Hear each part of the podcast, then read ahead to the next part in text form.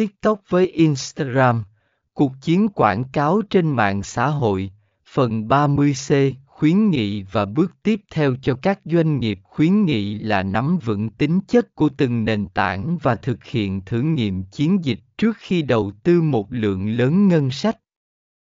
Hãy theo dõi hiệu suất, tối ưu hóa chiến dịch và thích nghi với thay đổi trong nhu cầu và sở thích của đối tượng của bạn